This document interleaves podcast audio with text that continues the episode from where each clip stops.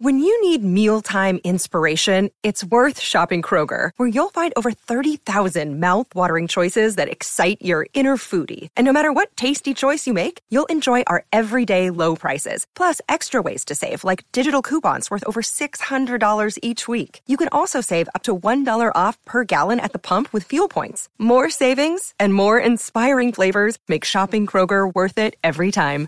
Kroger, fresh for everyone. Fuel restrictions apply.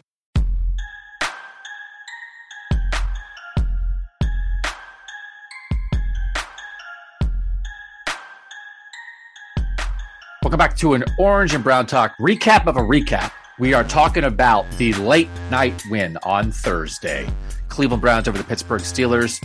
Gave you a brief post game pod in the wee hours. We want to dig in more on that as the Browns move to two and one. That means I am here with Mary Kay Cabot, Ashley Bastock, Dan Labbe, and Irie Harris. And if you guys will indulge this, I would like to start with Jacoby Brissett and Jacoby Brissett and Kevin Stefanski. Mary Kay, the way that Jacoby Brissett played on Thursday night, the way that he has played the last two games after kind of a slow start in the opener where he admitted, right, maybe he missed some guys that were open, that kind of thing. Mm-hmm. 20, 22 of 27 for 229 in week two, 21 of 31 for 220 last night. How good can this offense be, slash, can this team be in these 11 games with Jacoby Brissett playing like this in this Kevin Stefanski offense? Well, if he continues to play like this, they're going to have a chance, and they're really going to have a chance to actually hand over a contending team to Deshaun Watson, which they need, uh, I think, to hand over six victories. I think it's possible, uh, and I, I think it's possible in part because you know they do have the running game and the defense, but just if you just isolate on um, on Jacoby's performance. Uh, first of all, if you're not turning the ball over, you're going to be ahead of the game. Uh, and then I think he's very comfortable with what they're doing with him, and I think he's comfortable enough to take some chances. The thing about Jacoby Brissett traditionally is that he hasn't been much of a, a risk taker, and he hasn't really tried to stretch the field very much. But with Amari Cooper, you can do that. You can take those chances. So they have their play action shots that they take and um, and it, he's heating up. And I, you know, you just see him getting more and more confident. And I think that, um, you know, I I think that he realizes that this is his opportunity, and he's making the most of it. And I think that um, Kevin trusts him. I think that Kevin trusts him. Whereas he did not trust Baker Mayfield, I think he trusts Jacoby Brissett more, and I think Jacoby's probably more involved in the game plan. Irie, you had certainly more of a belief in Jacoby Brissett coming into this season than I did. What you have seen, especially the last two weeks, does does this look like an offense? Because again, it's there's been a lot of talk about the defense. We know how good the run game is, but I had real doubts about the passing game. Do you think this is a a proficient enough passing game that this this can work for another two months? Oh man, I know the two months that's quite longer once you say it. I'm I'm gonna say yes on that, and this is why, because there's something there's it's, it's somewhat of a drug. Not not that I I condone that, you know, listeners forgive me, but it's called confidence, and confidence spreads everywhere. Everybody gets a dab of it, a dab of it here, a dab of it there, and we've seen how efficient this offense has been when and with a quarterback like Brissett compared to Baker. Baker, as you guys saw, was somebody that was kind of a little more wild in a sense. It, it's, it's understandable that Brissett is going to throw way less interceptions compared to Baker has, and just just to see how he's grown right now with this group. He's playing 11 games this season compared to Deshaun, who's playing six. So I definitely believe that this offense can, can take the next steps further up. I mean, they're just getting better and better before our eyes. So I was joking about this with somebody. I, I was theorizing, Dan, the idea of, you know, you're cruising through the season and Kevin and Jacoby are on the same page and one day they're in the office and they're looking at film together and they're joking around. And Deshaun Watson opens the door and says, Hey guys, I'm back. And Kevin's like, Is it is it the 12th game already? I didn't really. And Kevin and Jacoby look at each other, and there's this moment where it's like, I guess this is over now. Is it possible, Dan, that Jacoby Brissett is Kevin Stefanski's ultimate quarterback? That He's like, yeah, no, no, no, I get it. I get it. We have the $230 million franchise quarterback who's going to be coming back. But this like guy that you can trust that doesn't make mistakes, who executes your short passing game and takes a couple shots, I feel like Kevin Stefanski is in heaven right now. I hope he's not because you gave up three because you gave up three first round picks and two hundred thirty million dollars to get someone who is decidedly not Jacoby Brissett. Um, Jacoby has been really good these last two games. Um, I, I'm looking. I looked it up on Pro Football Reference. When you look at his game logs and sort it by rating, two of his top ten rated games when he's actually thrown more than like four or five passes, when he's actually started the game, have come in a Browns uniform all of a sudden. Uh, so he's been really good the last two games. I also think a lot of this is built around Nick Chubb and Kareem Hunt. And I, I just, if we're talking about sustainable for two months, the level of play we've seen this week from him, no. But can he continue to be efficient? Can he continue to protect the football? Can he continue to run the offense and just not make dumb plays? I think that's sustainable for two months. How many wins that gets you? I think depends on how effectively they can continue to run the ball with these two running backs and these two guards. I'm going to continue this further, Ashley. So Deshaun comes in, hey guys, I'm back. And Kevin says, Deshaun, hold on one second. Jacoby, come with me. And they leave the room together and they go up the steps in Berea and they go in and they call a quick meeting with Andrew Berry and the Haslams. And Kevin explains why he wants to keep playing Jacoby, even though Deshaun is no longer suspended. What do you think, Ashley? I don't think that's a possibility, okay. but I have joked that I'm waiting for this team to get rolling a little bit and there being a segment of Twitter, much like I've talked about Josh Dobbs' Twitter. I think there's going to be a segment of Twitter if this team's like seven and four or six and five. He's like, do we have to switch quarterbacks this year? like, yeah. I'm, I'm just waiting for that dialogue. And I think, Doug, you're starting it early. So I appreciate that. Look, I think Jacoby Brissett is a good quarterback for a Kevin Stefanski system, mainly for what we've talked about, right? He doesn't turn over the ball. He occasionally takes calculated risks. And I was looking at um, PFF and some of the breakdowns by passing depth. I don't think it's updated with last night's passes based on uh, some of the numbers there. But let's say coming into last night, he'd only attempted like six quote unquote deep passes and only completed two of them. But again, I'm like he when you watch him with Amari Cooper, it makes those kind of plays easier because suddenly they become less risky when you're talking about a guy who just knows how to get open. Now, I I always think back to this offseason when we talked to Jacoby and someone asked him, "Oh, is it hard for you not to like do too much and not try to be Deshaun Watson?" And Jacoby joked, "No, it's actually very easy for me not to try to be Deshaun Watson because he's obviously not." But I get why they went after him for this backup spot. It's not more than that, but I'm waiting for that dialogue to really just heat up here if they keep winning. So I think last year I, I, often referred to the Kevin Stefanski offense as like a phone booth offense, right? That it's very, it's small and it does very particular things. I still feel like it's a phone booth offense, but they dressed up the phone booth.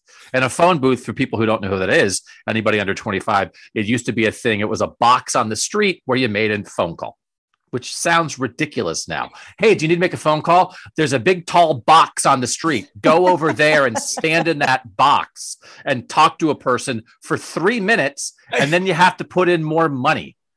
I might as well be explaining what a horse and buggy was. I, Irie's eyes, Irie's eyes right now on this Zoom just got like super wide. Like, I'm sorry, what? Irie's like, I could be in a box on the street. Irie, we'll go look for a phone booth so you can experience what that is.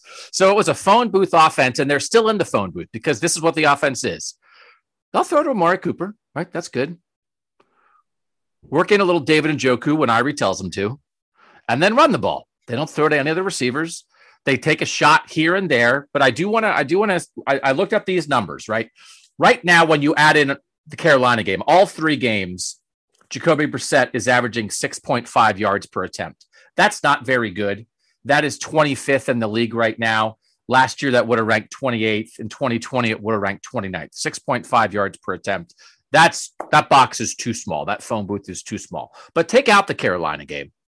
And he's averaging 7.7 yards per attempt. And again, the Carolina game, he was getting his feet under him. 7.7 yards per attempt right now is sixth in the league. Last year, it would have been sixth. And in 2020, it would have been 10th. So it's a small version, Mary Kay. They do what they do best. They work in a shot here and there. They don't make any mistakes this is turned into I, I'm starting to sound like a crazy person as you guys like talk me down off the. Are we sure Jacoby Brissett isn't an MVP candidate? And I understand that, but this is working better than I anticipated. Maybe you guys just thought, oh no, this is what this is going to be against better competition. Mary Kay, when you get to Justin Herbert, can you can you hang with Justin Herbert with an offense like this, or is this working through three games? Because of the competition, because it's a very specific way of doing it. But really, they're either going to have to open it up more against a better team or they're going to lose. Well, you know, I don't think there's a, a real super uh, easy answer here, but I would say that um, that we must remember something that this roster from top to bottom was built to go the distance this year. This is supposed to be a Super Bowl roster. So if it is that, then you you can't have it where you just take out one person and the whole house of cards falls. This is a very very strong roster. So Jacoby Brissett has time to throw the ball. He's got running backs running like the wind and running violently. He's got tight ends making plays. He's got Amari Cooper, who is a four time Pro Bowler and a really good receiver. Uh, he's got a defense that that got off the field in the second half and got him the ball back. So I, I think that's part of it. I do think that part of it is um, the you know the strength of the competition. Now the, the Steelers did not have TJ Watt. Would it have been a different game with TJ Watt? Probably. It would probably have been somewhat of a different game with TJ Watt. It's like taking Myles Garrett off the field. I mean, it just, you can't replace guys like that. Um, so that had something to do with it. But I do think that it is sustainable because of the strength of everything else and because he's good enough and getting better. And I think, remember, this is a very quarterback friendly offense and quarterbacks who didn't always have maybe you know the best numbers in other offenses always seem to to come out smelling like a rose in this particular offense. It's just a very very quarterback friendly offense. I think he likes it. I think he's having an opportunity to uh, pick and choose some things that he likes to do and he's finding his way in it. So i do think it is sustainable and i think they should be able to hand over the at least five or six victories it's going to take to to keep them in the hunt. Okay, so let's just say I think we have the facts. Kevin Stefanski and Jacoby Brissett are best friends at this point, right? Let's just say that. I think that's factual. How would you? But you guys are around it. The way Kevin Stefanski talked about Jacoby Brissett after the game last night, what what Kevin Stefanski said uh, when he met with reporters again Friday afternoon. Who wants to try to characterize? Maybe m- more in depth than me just saying best friends. What does that mean? Who can give people some the way Kevin talks about him, what Kevin Stefanski is thinking about the person that Jacoby Brissett has been through three games and the quarterback that he has been through three games? Well, I, I have oh, thoughts, oh, but I'll let Mary. these guys. No, I, you got you guys go because I just I had just answered something. So you got you guys go and I'll finish up a little something later. To to me, I, I think it's two things. I think it's one just the guy doesn't make mistakes right? He's thrown one interception this season and it was in a desperation moment. Um, he's he has made some plays when they've needed him to. He just he doesn't make mistakes. And kevin can lean on the run game and lean on that line and and try and get that big play every now and again. And jacoby doesn't screw it up. He doesn't screw up the formula at all. And i think the, the second part of it is it seems like he's pretty well liked. It seems like guys like being around him. And, you know, he shows up in that Wyatt Teller Joel Bitonio t-shirt last night.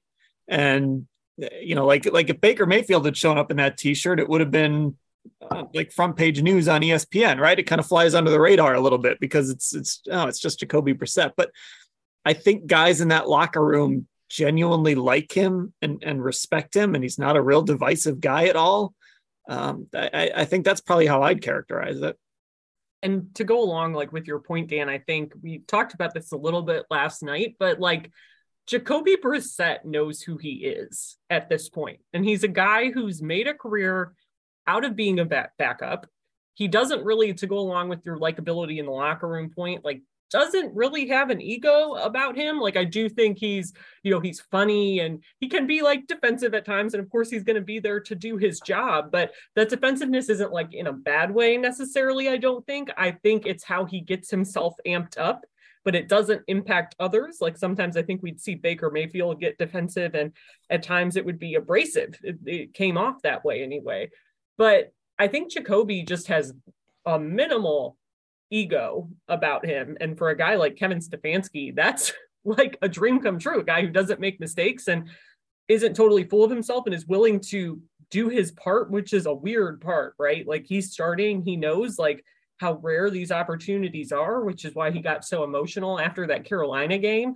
And he knows he has to hand over the keys after these next 11 games. Like he knows he's not the guy. He is there to keep Deshaun Watson's seat warm. And I think that takes a unique kind of guy, I think, in the NFL to be able to deal with that because it's just such a different kind of pressure and a different way you have to look at yourself.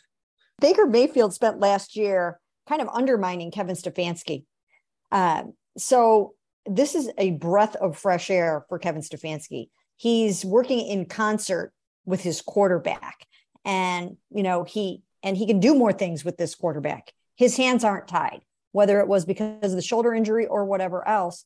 Uh, you know, he can he can open things up and do some different things with Jacoby. And I do think that Jacoby is not just well liked in the locker room, he's well loved in the locker room. He's got a self-deprecating sense of humor. Uh, he's just he's totally one of the guys. He's funny. He's always keeping these guys laughing. He knew he he got pretty close with Deshaun Watson. He knew what he had to do. He was there for him. He was Anthony Walker's like best friend he says funny things like after you know his um his sneak yesterday you know he he says you know i almost blacked out. I mean he's just funny. I mean he's just a he's just a, a funny guy to be around. And um and guys like amari cooper love his you know his his veteran presence and his cerebral approach to the game and the fact that he really understands it and he knows what receivers need and want. I mean if you're winning over amari cooper that fast, you're doing something right. So I think he's doing a lot of these things right. Um, first and foremost, he's working really well with his head coach. Well, without trying to sound super repetitive, because you know everybody's made good points, I do just want to say this real quick when it comes to Mr. Brissett. During the offseason, when everyone was I just specifically keying in and eyeing in on his record as a starter, his percentage and whatnot, winning or throwing percentage. Everything was pretty much right there in front of us. Throughout the offseason, at their press conferences, they said it. We heard it. We heard it from other teammates of how much they loved, you know, Brissett and how they see him as like one, one of the more older guys, even though he's just around that, you know, 29 to 30 age mark. And now he really just commands the locker room. And on top of that, when it comes to his play, he's a safe playmaker. I know that we we've mentioned Baker quite a bit on this pod. I'm sure the Browns fans are probably tired of it at this point, especially after we already beat them and whatnot. But this this Brissett is not a quarterback that's going to be talked about when it comes to, oh man, he can really scramble and create these opportunities on the fly. He's going to be as good as, as as the roster is. Whatever roster is right there along with them, he's going to be as good as the players around him. And so, just like to, along with Mary Kay's point, there this is a roster that is made to make a run. So, with that being said, when you got Pro Bowlers all around and immense talent on both sides of the field, not counting the special teams, that's for another day, but offense and defense – it's, it's, it's, it's, it's, honestly, I feel no surprise as to why, as to how Brissett is doing what he's doing right now. We were so focused on if he could even make it past game five, and now people are already flipping and, you know, whatnot. So thank you for coming to my TED Talk. Your Jacoby talk. Uh, so I I also realized that I am Mister. Don't believe in small sample sizes. You know, D'Ernest Johnson runs for 120 yards in prime time, and I'm like, who cares? Do it more than once. And Jacoby Brissett throws for 220 yards in consecutive games. And I'm like, I I think he maybe is Tom Brady. So I understand what I'm doing here. I am I am calling myself out before anyone else can do it. The the context, Dan, is going to change, right? So the level of competition is going to increase. The offenses they're going to play are going to get better. That will put more pressure on the offense to try to keep up from a scoring perspective. They're going to face tougher mm. defenders. TJ Watt wasn't there when they play the Chargers. Khalil Mack and Joey Bosa are going to be there, we assume. The context will change, but the level that we've seen from Jacoby Brissett the last two games, and we just want to get kind of everybody a yes or a no on this. Do you think that can be sustained? 7.7 yards per attempt, about 225 passing yards per game, 74% completion percentage. Like, and, and maybe it won't be good enough to win if Justin Herbert's dropping bombs, right? But to sort of for the offense to look efficient and competent and move the ball and the run game does its thing. Do we think, Dan, that Jacoby Brissett can keep this up for the most part, or will we eventually hit some regression or have regression regression forced upon him by Joey Bosa chasing him around the field? No, I, I don't think what we've seen from Jacoby the last two games is sustainable. But I, that that doesn't mean that Jacoby isn't going to be good enough. But what we've seen the last two games is like peak level Jacoby. So no, I, I think it I think it look probably looks more like what we saw when he started in Indianapolis in 2019, where there there just comes a point where there's uh, okay, here comes some regression. Ashley, sustainable or no? No, I'm going to say no because the opponents are going to get, I think, after this first burst four stretch, like we've talked about. I mean, like we say, we have the Bosa coming up. So I, I just think that eventually this is going to regress a little bit, regress to the mean, so to speak. But it, I don't know. It's like it doesn't mean that it's going to necessarily be the sky is falling around them. I just think like you're not going to get 200 yards necessarily every game from him, and they might have to rely on the run game a lot more. So I I just think overall it'd be really hard because like if he could sustain it, we would have seen him do that already in his career. Is kind of my feelings on it. Mary Kay, sustainable or no? Sustainable, absolutely 100% sustainable. I think the the best is yet to come. I mean, so far he has not, not even gotten some of his guys involved yet. There are games where, you know, like Amari Cooper will go out and have 100 yards, but DPJ didn't get any targets. Um, the past couple of weeks, DPJ hasn't had an opportunity to uh, really get involved in the passing game as much. So I think the best is is yet to come with him. And I think that if you look back to Kevin Stefanski when he was the quarterbacks coach in Minnesota um, with Case Keenum in 2017, it became sustainable because that's what this offense does. This offense can make uh, a good quarterback look really good. And I think that's what's happening here. And I think that it's a it's a it's an offense designed uh, for for a quarterback that doesn't throw interceptions and for someone that can play safe football. And Jacoby can do all that. And I, I just think that it's just so well suited to him and that he's just got so much else around him that I, I you know, I think I think he's going to be okay. I mean, when you can run the ball like that and get yourself out of trouble with Nick and Kareem, and you can have, um, you know, have all that play action working for you and have so many different elements to the offense. I, I think he's going to flourish in this scheme and he's only going to get better. This is only, I mean, he's still playing his preseason games. I mean, he never even played in preseason. And I mean, that, that's one of the reasons I think he looked so shaky in the first game. It was like preseason for him. And each week the lights are starting to come on more and more. And I, I think he can sustain it. Irie, sustainable or no?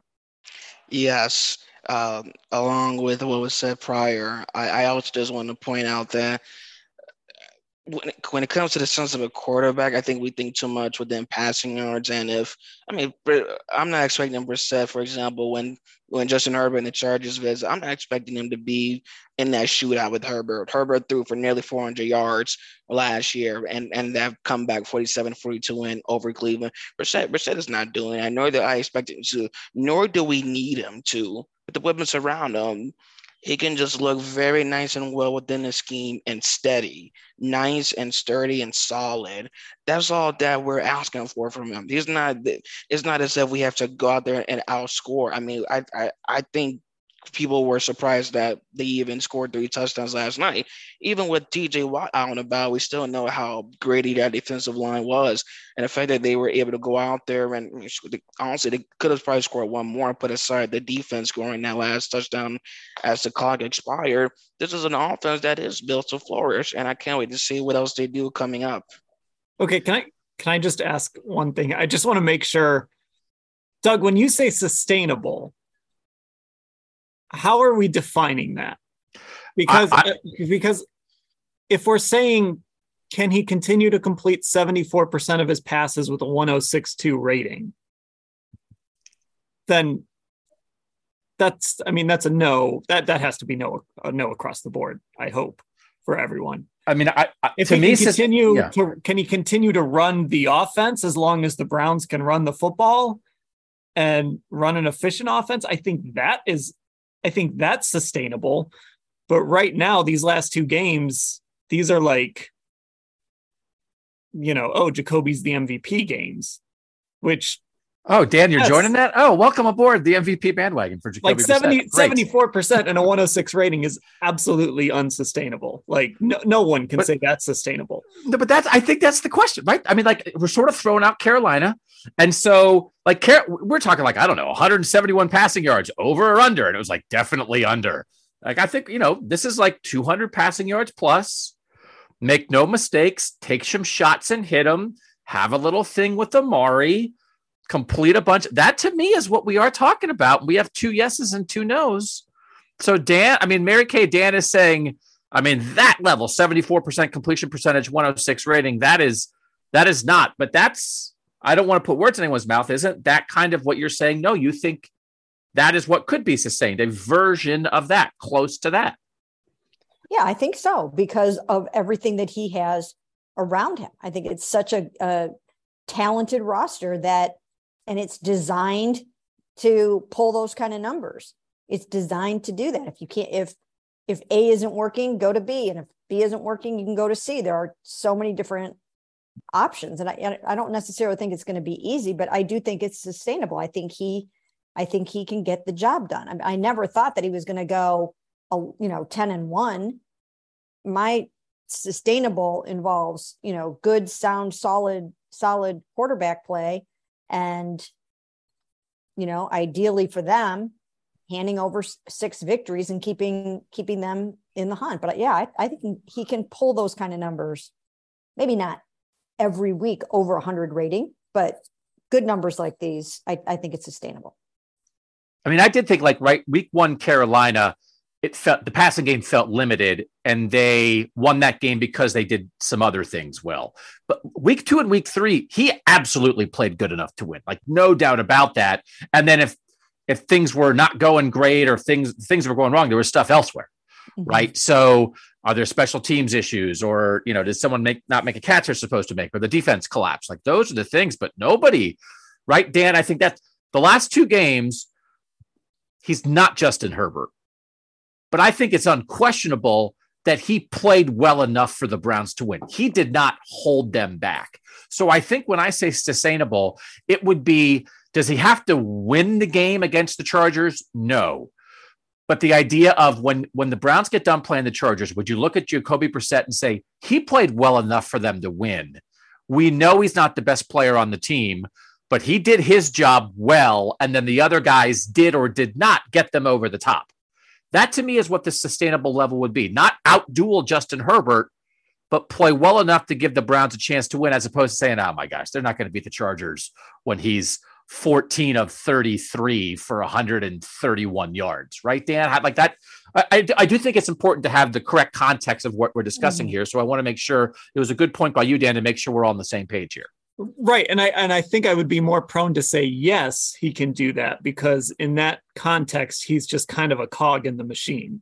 Right. Like when Deshaun Watson comes back, Deshaun is the machine. Like everything is built around Deshaun Watson.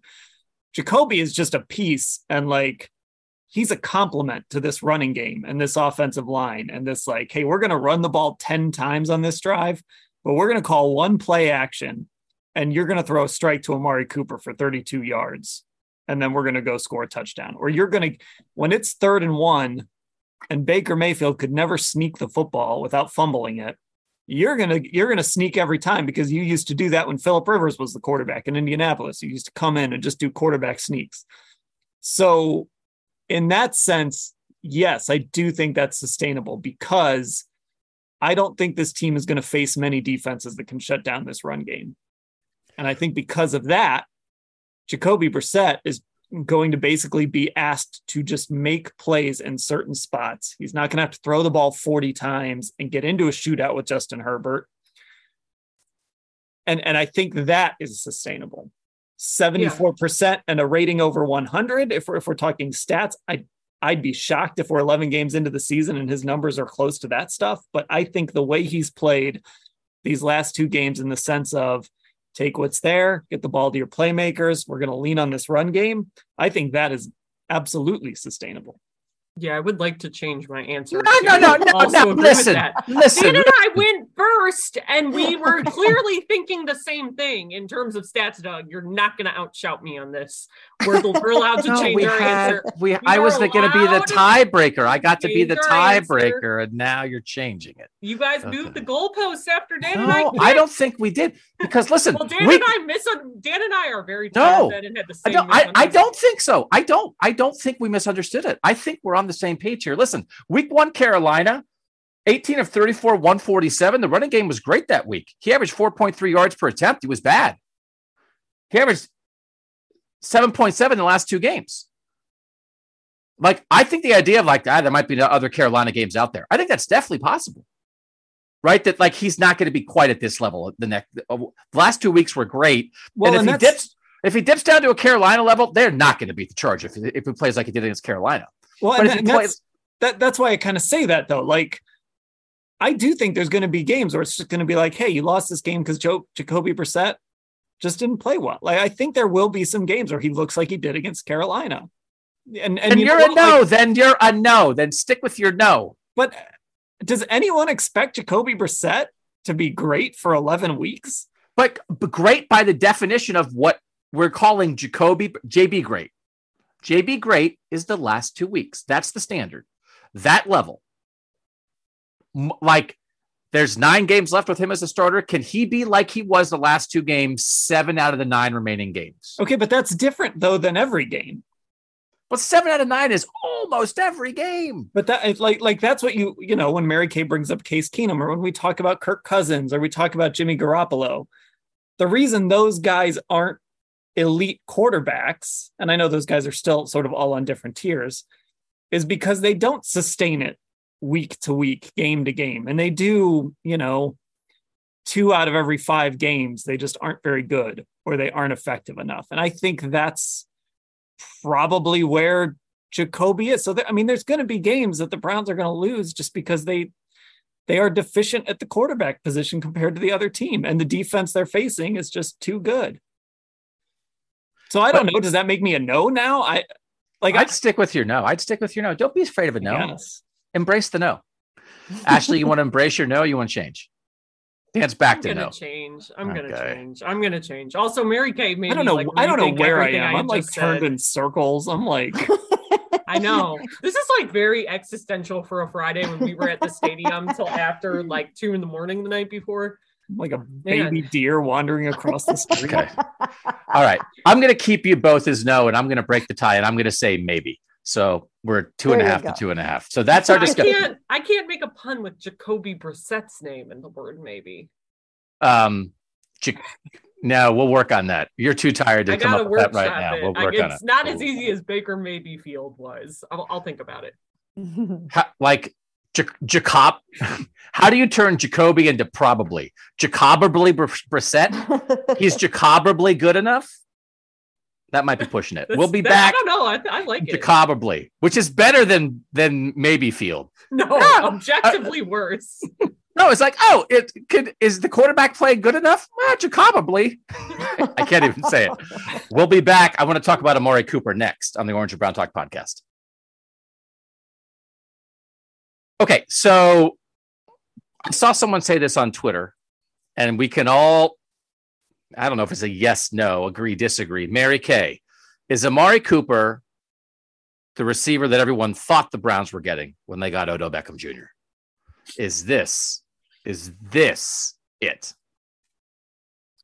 Um, yeah, I, I would say so. But remember, the Browns did not have a quarterback back then that that could get the ball to Odell Beckham Jr. So I don't want I don't think that we need to turn this into sort of an either or thing because if Odell Beckham Jr. had played with another quarterback like Matthew Stafford or someone like that, um, perhaps he would still have been the Odell Beckham Jr. the Browns thought they were getting. One thing that I'm thinking about here when I when I think about Jacoby, he has a, a touch on the ball. Now he doesn't he he he kids around about himself again with that depre- self-deprecating humor and you know says that he doesn't you know and even Amari was like no no he doesn't have that kind of a strong arm. But what he can do is put the right touch on it at the right time. So he can get the ball to you in the end zone and it's not coming in like a wrecking ball and you can catch it. So I think he throws a catchable ball and so I and I think that's another one of the reasons why Amari likes him. So yes, I think that um, I think Amari is really really good. I think he's connecting really well with Jacoby um, on and off the field. He said as much after the game yesterday, and I, I think these these two guys, and I think he'll be good with Deshaun too. Um, but I think that um, I think that Jerry Jones and I said this on the pos- podcast last night. I think Jerry Jones made a big mistake in letting this guy go, and especially for a fifth round pick. The Browns got a bargain basement on Amari Cooper. The price is right. Uh, he is he is the real deal. Now he, he's going to have tougher games. He was singled up a lot yesterday. I mean, you just can't really leave Amari Cooper in one on one coverage that much. I don't think, but um, but I think that, and they will take him out of games. They will, but there are other places to go. So I think Amari is what they thought he was going to be. Jacaba. Bl- bl- ah, God, I had it in my head. I still can't say it. So, is this a worthwhile conversation, Dan, or does this fall under the booing conversation? Amari Cooper versus Odell Beckham. Who cares? That's not the kind of like Odell's gone. It was what it was. This is different. Is it the quarterback? Is it the receiver? I don't know. But Amari Cooper's had two good games. Should we move on, Dan? I, I think it's worthwhile because it's a podcast and it's fun. Oh, then go. Then go. Then you answer the question. It's a sports talk, sports talk topic. I like it. Um, he's certainly produced at a higher level than Odell. I don't know that he is. I I don't know how to work. Like Odell can make that Odell catch, right? Like that one-handed spectacular catch. I, I think Amari can kind of do that. He's not quite that type of receiver, but Amari is just. I mean, he's just good at like everything it's it's pretty great. Like he's a good route runner. He catches the football. He's good after the catch. Like yeah, he's kind of everything Odell was supposed to be. And I, I think uh, sort of like we talked about is Jacoby Brissett, Kevin Stefanski's type of quarterback. Amari Cooper is Kevin Stefanski's type of wide receiver. He's quiet.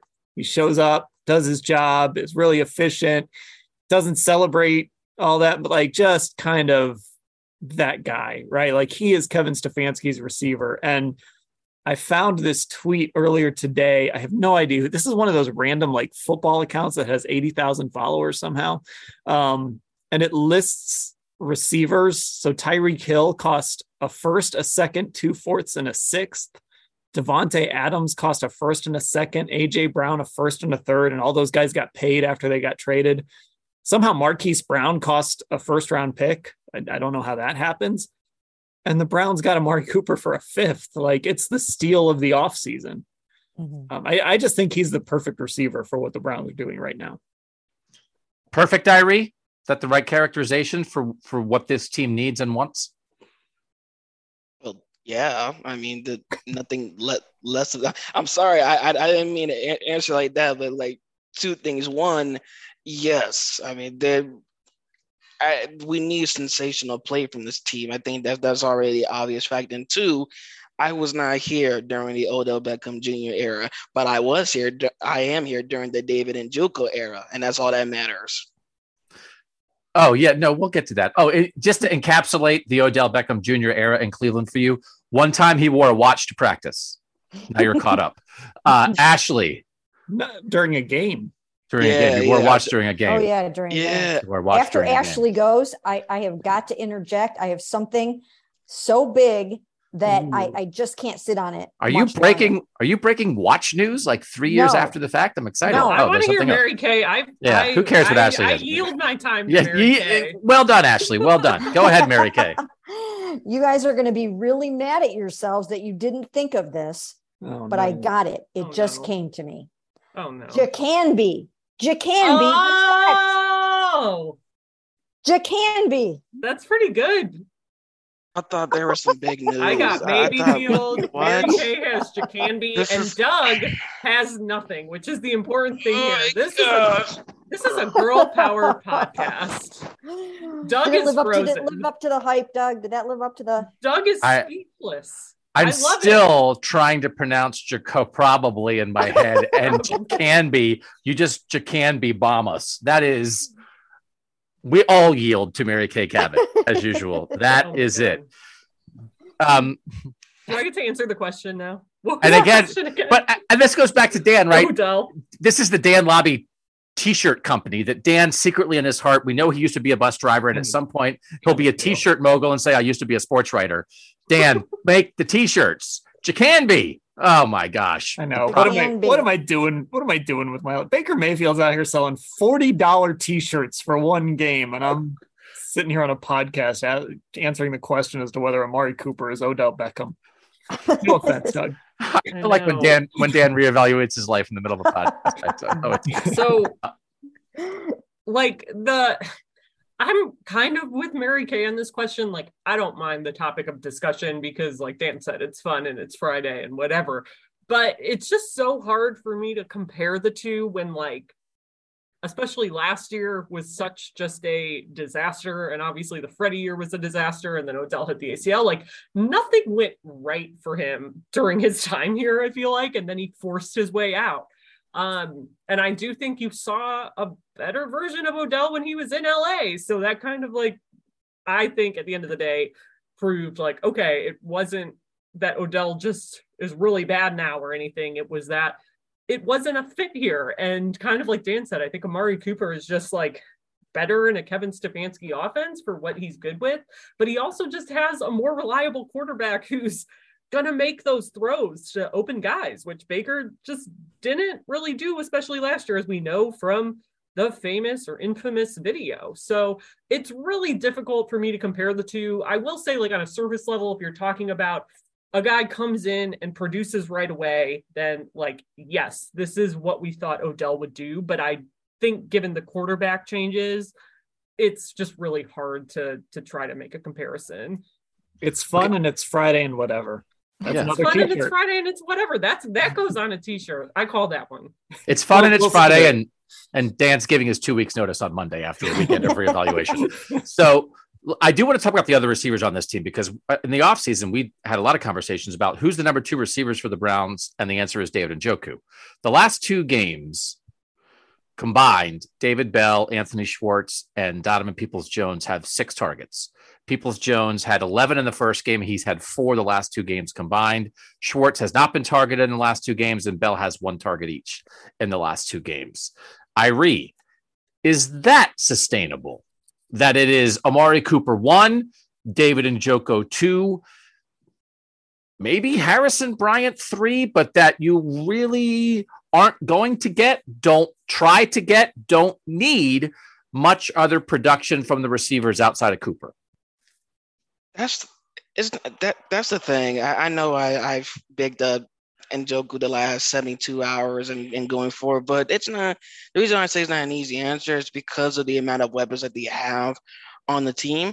It's going to come to the point where, yes, okay, to answer to the question, yes, it is sustainable when giving targets. We we saw the last game where they used Harrison Bryant more, and he had the first 23 yards of the game. He didn't have a single target thrown to him last night. Njoku is the one getting 10 targets. So it's really not even a matter of one, two, and three. I think it's the fact that you have reliable guys, you have reliable weapons at each position. And everybody has seemed to forget, or not, I don't want to say forget, but barely even talk about the young gun and David Bell, who was just, you know, who's done nothing. Why do we think he's reliable? He hasn't done anything. No, for real. Like, like the idea that they have all these weapons, they do. Yes. You don't think so? No, Dan. Do you think they have a lot of weapons, or do you think they have two weapons, and that's why last night they threw to two weapons? I think their weapons are Amari Cooper, Kareem Hunt, Nick Chubb, and people are going to get mad at this. David Njoku TBD. Because we just need to see that consistency from Njoku. That was a really encouraging sign. But I think it's, I think your weapons are Cooper and your two running backs, and hopefully your top tight end. And like the scenario, Mary Kay, the idea of and you sort of mentioned this. Some somebody's going to decide. Well, Cooper's not beating us today, mm-hmm. right? Someone's going to decide that. I don't know what that looks like when it's like okay, and I know they targeted DPJ eleven times in week one. That's where I don't have a ton of faith in this passing game. If someone just sells out to stop Amari Cooper, I I don't at the moment have a ton of faith in the rest of the receivers. Do you? Well, again, I look at them uh, as a group, including the tight ends. So I think they're okay. I, and I think they will be okay. And one of the reasons why I think that is because we've even been told point blank by assistant GM Glenn Cook that these young receivers are going to grow up as the season goes along. David Bell isn't who David Bell is going to be in week eight or week nine. Uh, it takes these young receivers a while to adjust to the speed of the pro game, to figure out what these defensive backs are doing to them, uh, you know, the you know they're they're here for the long haul. They get them young, they develop them. I mean, even even George Pickens, that was his third reception last night. That amazing catch. You know, he's not really integrated yet necessarily into the game plan. It takes them a while. So I think as they go along, um, I, I think you'll see them be able to spread the ball around to different guys. And I think it will evolve. I don't think they know what it is going to look like yet. Jacoby Brissett is still in his preseason. He's finding his way. Um, and some of these guys are going to emerge. You know, when when the lights come, you do when when you have a, a physical cornerback, uh, you know, fighting you for the ball. So I don't think they know what they have really quite yet, uh, but I think they will all get better as the season goes along. And it's not just going to be the um, Amari Cooper show. Do you agree, Mary uh, Ashley, or do you think it will be the Amari Cooper show and everybody else is a, a background dancer?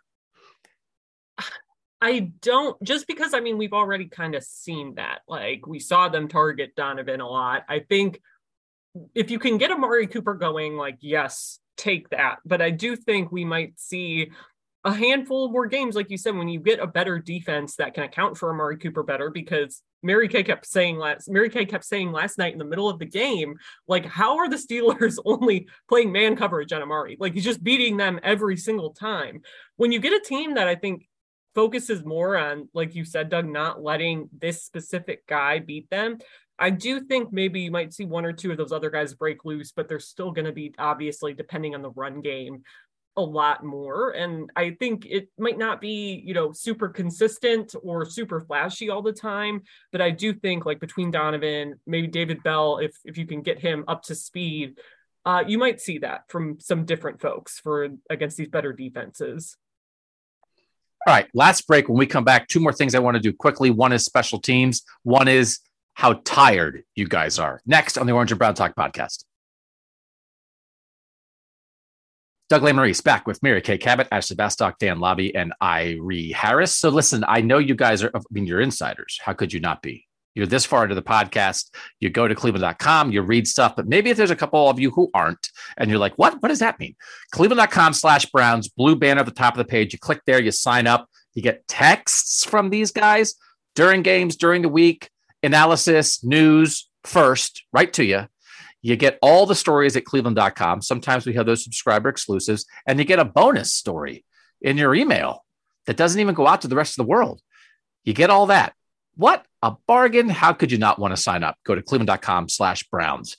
Ohio State on Saturday will play its third night game of its four games so far. I have officially reached the point in my life where night games crush me for four days because it is not normal human function to be working at 4:30 in the morning but when you cover a game very late into the night that's what happens you guys had a Thursday night game how quickly how when did you guys go to bed Mary Kay when did you go to sleep Oh, I have stories. So, you know, so by the time we uh, got up from the locker room, we taped a video and then we transcribed our part for the group, each of us. And then after that, we taped a podcast at the stadium. So now we're looking at Dan. Tell me what time did we? What time did Ashley and I leave the stadium? Do you re- recall? It was Could like you a little after two. Yeah. Because I think Okay. I Maybe like left, two I think I left around it- like two thirty ish or something. Okay. Yeah. but now that's that's that doesn't mean we're done and we're going home to go to sleep i had to come home and rewrite my whole game story that that was a classic game it needs a good game story it need it needs texture it needs quotes you just can't have the zero story up what people probably don't understand is we have to write a story while the game is going on and hit the button on it just before we haul ass down to the locker room and she's uh, tired everybody know, she's and we- tired yes, I'm very tired. So I, I got home at what, maybe 2:30 or something. And then I had to go through reams and reams of quotes and figure out which quotes I wanted to use for my game story. Then I had to go through the, you know, the play by play and, you know, did I really remember that correctly? That they had three straight three and outs and they, you know, one for 11 on third down and what happened with Anthony Walker. And there's so many layers to this game, right? There's so many layers to this game. And I just wanted to go to sleep. I just thought, I, I can't do this tonight. I can't do this. I'm too tired, but I just made myself some caffeinated tea and I just slapped myself in the face a few times and I said, You've got to do this. You have to do this. So by the time I got done writing, rewriting the gamer, which by the time I got done with, I thought, you know, for somebody who just didn't have half a brain left, it's pretty damn good. So go read it if you guys didn't read it. oh man So I get I get done with that at it was after five. I mean, it might have even been it might have been five thirty in the morning. It was late, and then wait a minute, wait, wait for it. I get a reminder from Matt Goul, our esteemed high school expert, reminding me that I have the Easter egg due in the morning. Okay. That is our newsletter where we each have to write a special thing. So somebody thought it was going to be really funny to give me the egg on a night game. So I had to. I also had radio to do radio to do at 7:50. So I went to bed at 5:30. I, I got up at 7:30. I did radio at 7:50, and then I could. I just did not have it in me to do the egg yet. I texted Matt Goul and I said, I will have the egg to you. Like I'll try to get it to you by 9:30. So then I had to set my alarm again, get up at like 9:30 and wrote right I wrote the egg, which if you get a chance to read it, I think that's a prize winner too. I really do. I mean, That's for the insiders. That's the newsletter. Who? Do, how can you not sign up after that story? I, mean, Wow. I was just reeling off the line. I, I was like, where is this coming from? I'm kidding. But anyways, um, so yeah, so I had to get up and do the egg.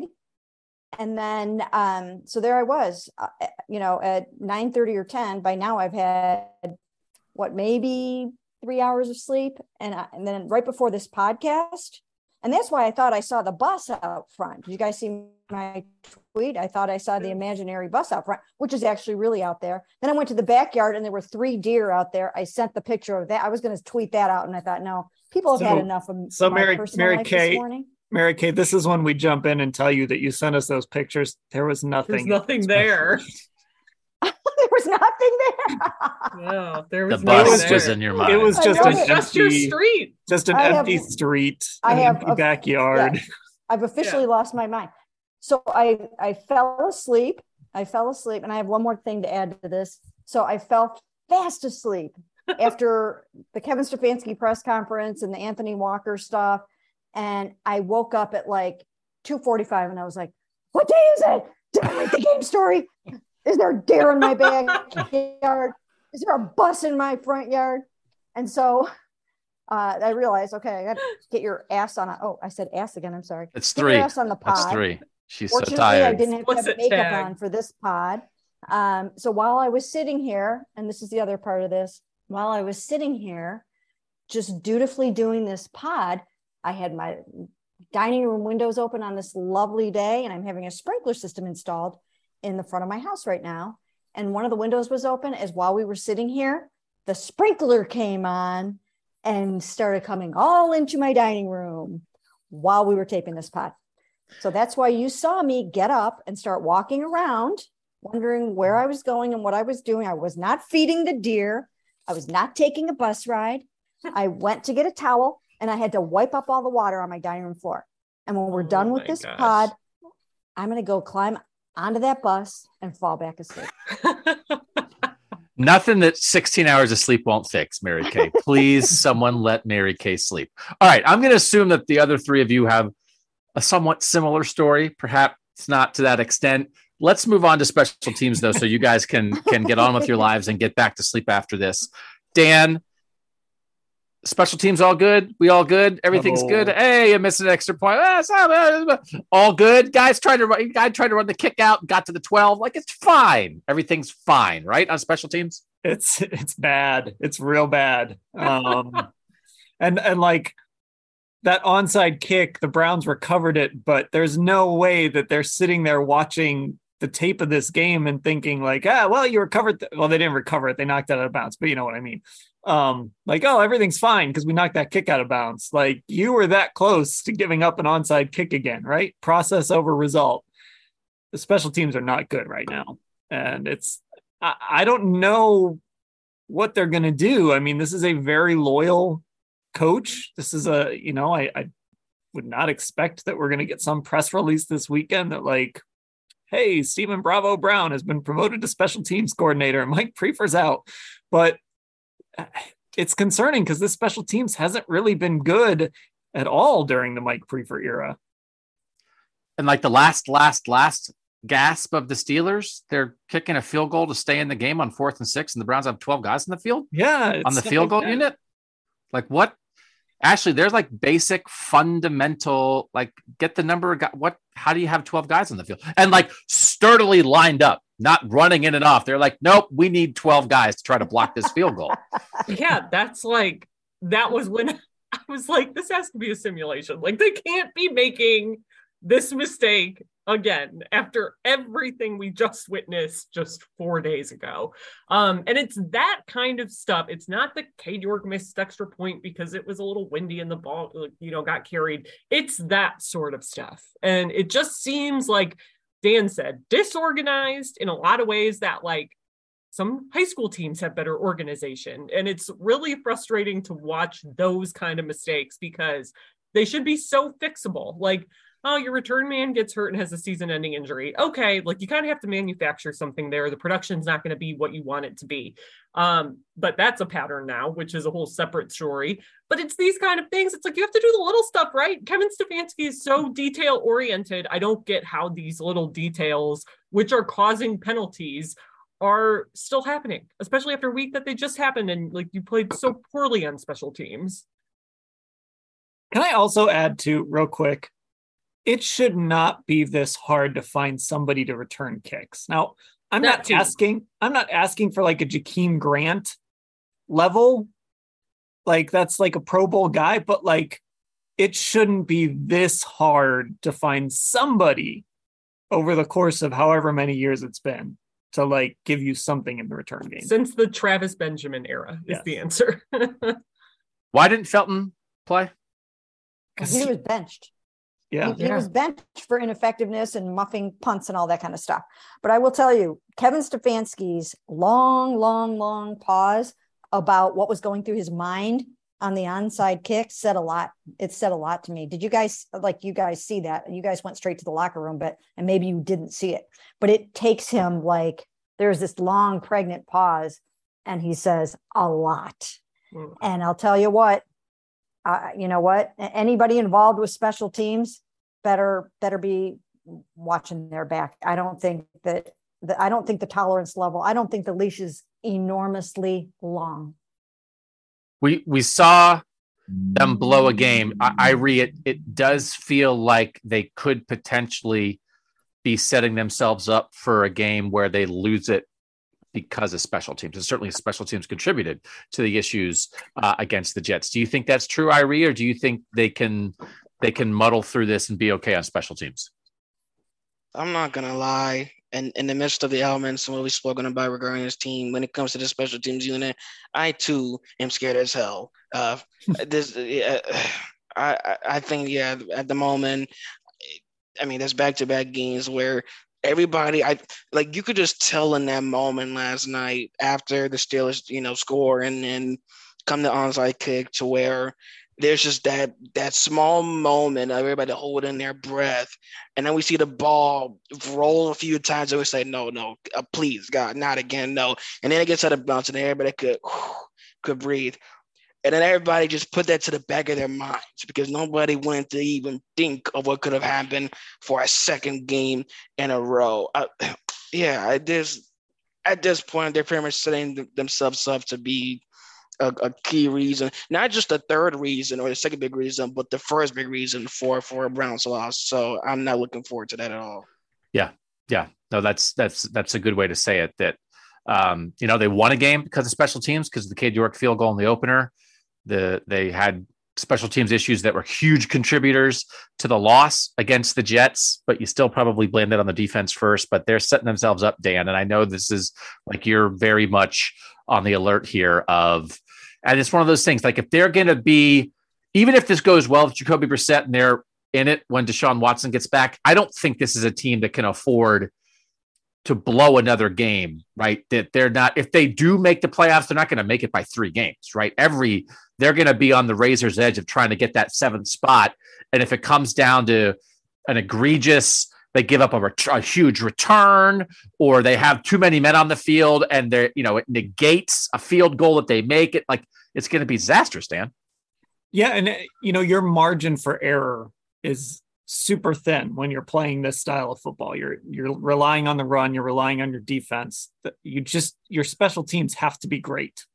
And you can't you can't allow your special teams to make the mistake that turns a fourth and 3 field goal attempt into a first down or whatever it is. And and so that's that's an area where you can you can't lose the game there. You know, when you've got again, when you've got Deshaun Watson playing like Deshaun Watson and your offense is humming and, and looking great, you can afford little things here and there. You still want your special teams to be good, but like you you can afford a mistake here and there. This team just cannot afford that little mistake that extends a drive or gives a team an extra possession or or, or whatever it is. And and I don't even it's not even the missed kicks. Like those are happen those, those will happen and I think Cade York will get that stuff corrected like Ashley said. Um but it's it's that other stuff that is real the procedural stuff that that's where you start to get some concerns. All right, that'll do it for this version of the Orange and Brown Talk podcast. As always, a pleasure to join Mary Kay Cabot, Dan Labbe, Ashley Bastock, and Irie Harris here. Dan, when's the next pod? When will be Uh, people be tuning in again? We will record a Hey Mary Kay on Monday, so that'll be up either late Monday or first thing Tuesday morning. All right, so make sure you are back for that. And uh, and that's another great thing of being a, an insider. When you subscribe, you get to ask Mary Kay Cabot questions. How about that? Now that's a good thing about being the host of a podcast. I get to ask Mary Kay Cabot questions, and I don't have to pay to do it.